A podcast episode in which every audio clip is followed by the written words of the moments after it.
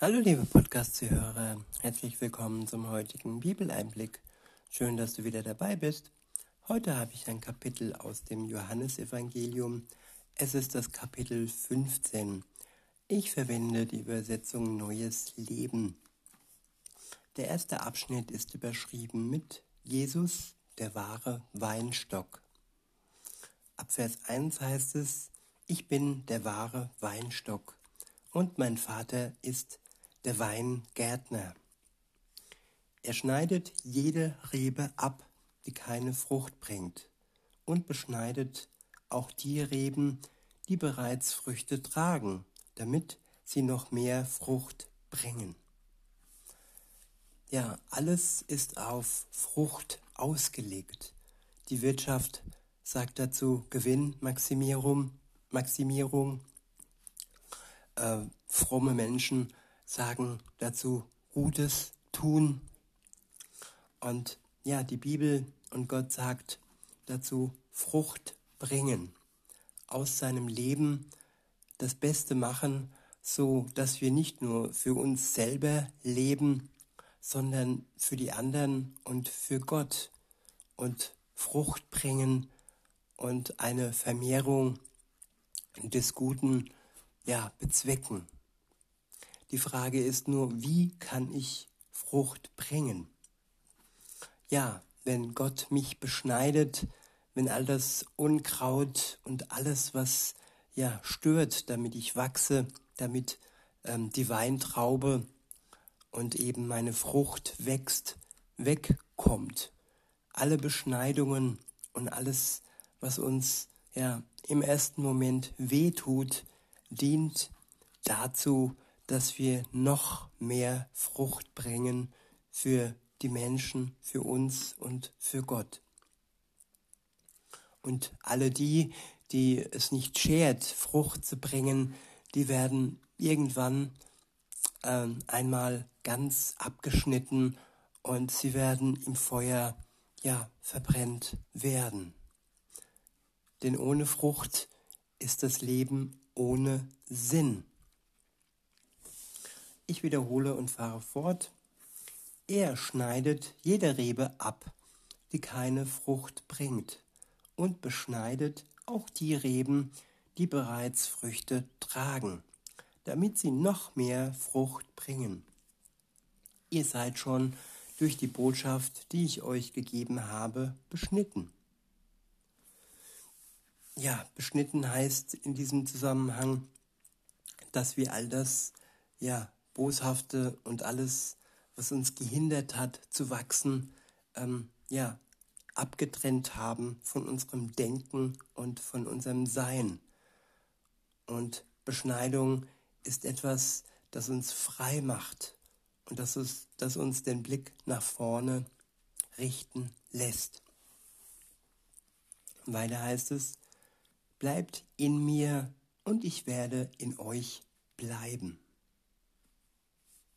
ja, in Gott bleiben, sodass Gott in uns bleiben kann.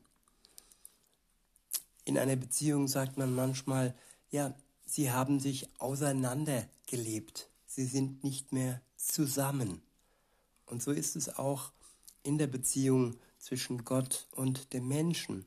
Wenn man nicht in ihm bleibt, dann bleibt er auch nicht in uns.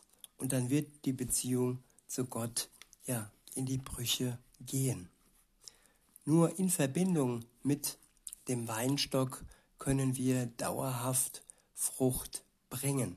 Losgelöst wird die Traube verdorren und sie wird nicht mehr weiter wachsen. Weiter heißt es, denn eine Rebe kann keine Frucht tragen, wenn sie vom Weinstock abgetrennt wird. Und auch ihr könnt nicht, wenn ihr von mir getrennt seid, Frucht hervorbringen. Ich bin der Weinstock, ihr seid die Reben. Wer in mir bleibt und ich in ihm, wird viel Frucht bringen. Ja, viele versuchen Frucht zu bringen durch ihre reine menschliche Natur, durch angeeignete Fähigkeiten, durch Wissen, aber das ist alles sehr beschränkt und es wird nicht die Frucht bringen, die möglich wäre, wenn man mit Jesus in Verbindung steht. Weiter heißt es, denn getrennt von mir könnt ihr nichts tun. Wer nicht in mir bleibt, wird fortgeworfen wie eine nutzlose Rebe und verdorrt. Solche Reben werden auf einen Haufen geworfen und verbrannt. Doch wenn ihr mit mir verbunden bleibt und meine Worte in euch bleiben, könnt ihr bitten, um was ihr wollt, und es wird euch gewährt werden. Darin wird mein Vater verherrlicht, dass ihr viel Frucht hervorbringt und meine Jünger werdet. Ja, nur Jünger Jesu können viel Frucht hervorbringen. Und durch die Verbindung mit Jesus ehren wir den Vater und führen ein Leben, das wirklich Sinn macht. In Vers 9 heißt es, ich habe euch genauso geliebt, wie der Vater mich geliebt hat. Bleibt in meiner Liebe. Wenn ihr mir gehorcht, bleibt ihr in meiner Liebe. Genauso wie ich meinem Vater gehorcht, gehorche und in seiner Liebe bleibe. Ja, wenn man sich widersetzt, wenn man nicht gehorcht, wenn man den Geboten Gottes nicht folgt, dann ist man nicht in der Liebe. Dann führt man ein böses Leben und ein Leben ohne die Liebe Gottes ist ein Leben, das direkt in den Abgrund führt. In Vers 11 heißt es, ich sage euch das, damit meine Freude euch erfüllt. Ja, eure Freude soll vollkommen sein. Ja, keine kurze, äh, andauernde Freude, indem wir Dinge äh, konsumieren und shoppen gehen oder sonstige Dinge tun, Drogen oder Alkohol oder sonst irgendwas konsumieren. Das sind nur ganz kurze Freuden und danach kommt oftmals der tiefe Fall. Nicht nur der dicke Kopf, sondern ja manchmal auch die Wand, äh, gegen die wir laufen, weil diese Freude ist keine wahre Freude. Wahre Freude ist nur eine Freude, die wir in Verbindung mit Jesus erleben. Und sie wird uns erfüllen und sie wird stärker sein wie alles andere, das versucht, uns zu Boden zu reißen. Sie wird vollkommen sein. Viele sind auf der Suche nach der vollkommenen und wahren Liebe. Und so gibt es auch die vollkommene Freude. Und alles ist verbunden in einer Beziehung mit Jesus Christus. In Vers 12 heißt es, ich gebiete euch, einander genauso zu lieben, wie ich euch liebe ja, im ersten Schritt werden wir geliebt. Und nach dieser Erkenntnis, nach dieser Erfahrung, nach dieser Stärkung durch die Liebe Gottes können wir erst richtig auch andere lieben, so wie Jesus uns selbst liebt. In Vers 13 heißt es, die größte Liebe beweist der, der sein Leben für die Freunde hingibt. Ja, das ist Jesus Christus. Er gab sein Leben für seine Freunde, für alle, die mit ihm in Verbindung stehen, die das, was er für sie tat, achten, wertschätzen und in Anspruch nehmen. Und wenn das so ist, dann sind wir seine Freunde. In Vers 14 heißt es, Ihr seid meine Freunde, wenn ihr tut, was ich euch auftrage trage. Aus vollem Herzen tun, was Gott uns aufträgt. Nicht aus Angst, weil wir zittern müssen, nein, aus Dankbarkeit heraus können und können und dürfen wir tun, was Gott uns aufträgt. In Vers 15 heißt es, ich nenne euch nicht mehr Diener, weil ein Herr seine Diener nicht ins Vertrauen zieht. Ihr seid jetzt meine Freunde, denn ich habe euch alles gesagt, was ich von meinem Vater gehört habe. Ja, und dieses alles ist nachzulesen im Wort Gottes. Er weiht uns ein in alles, was er von seinem Vater gehört hat.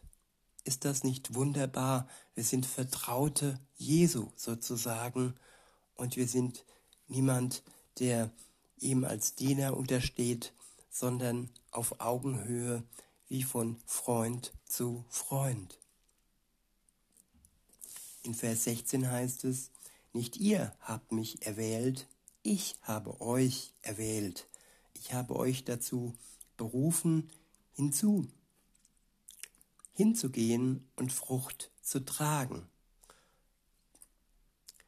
Und Frucht zu tragen, die Bestand hat, damit der Vater euch gibt, um was immer ihr ihn in meinem Namen bittet. Ich wiederhole, nicht ihr habt mich erwählt, ich habe euch erwählt. Ich habe euch dazu berufen, hinzugehen und Frucht zu tragen, die Bestand hat, damit der Vater euch gibt, um was immer ihr ihn in meinem Namen bittet. Ja, er hat uns dazu erwählt. Nicht wir haben uns entschieden und er hat gesagt, okay, wenn du meinst, dann machen wir das so. Nein, er stand an erster Stelle und hat gesagt, ich berufe dich, liebe Zuhörerin, lieber Zuhörer, und wenn du dem zustimmst, dieser deiner Berufung, dann erfüllst du deine Bestimmung, die schon im Voraus ja von Gott bestimmt war und nicht erst entstanden ist, nachdem du dich für Gott entschließt. Weiter heißt es ab Vers 17, ich gebe euch das Gebot, einander zu lieben. Ja, dieses Gebot fasst alle anderen Gebote zusammen, einander zu lieben. Wenn wir lieben, dann stehlen wir nicht, wenn wir lieben, dann lügen wir nicht, wenn wir lieben, dann töten wir nicht. Und alles, was sonst in den Geboten steht, durch die Liebe ist es erfüllt. Und diese Liebe bekommen wir von dem Heiligen Geist. Und er stärkt uns und er befähigt uns, so zu lieben, wie Jesus uns geliebt hat und immer noch tut. Der nächste Abschnitt ist überschrieben mit der Hass der Welt. Ab Vers 18 heißt es, wenn die Welt euch hasst, dann denkt daran, dass sie mich schon gehasst hat, ehe sie euch gehasst hat. Ja, alles Schlimme, das wir durchleben, hat Jesus vor uns schon durchlebt. Und der Hass, der die Welt äh, bewegt und gegen uns gerichtet ist, weil wir Jesus Christus äh, lieben und in einer Beziehung zu ihm stehen, so wie er zu seinem Vater in einer Beziehung stand und dann die Neider und die Hasser hervorgerufen hat, so ist es auch bei uns. Er ist uns vorausgegangen, auch in dem Schlimmen, dass er gehasst wurde. In Vers 19 heißt es, die Welt würde euch lieben, wenn ihr zu ihr gehören würdet. Aber das tut ihr nicht. Ja, man kann der Welt, ähm, man kann die Welt schmeicheln, man kann alles tun, was man von uns verlangt, und dann werden wir von der Welt geliebt, welche jedoch vergänglich ist.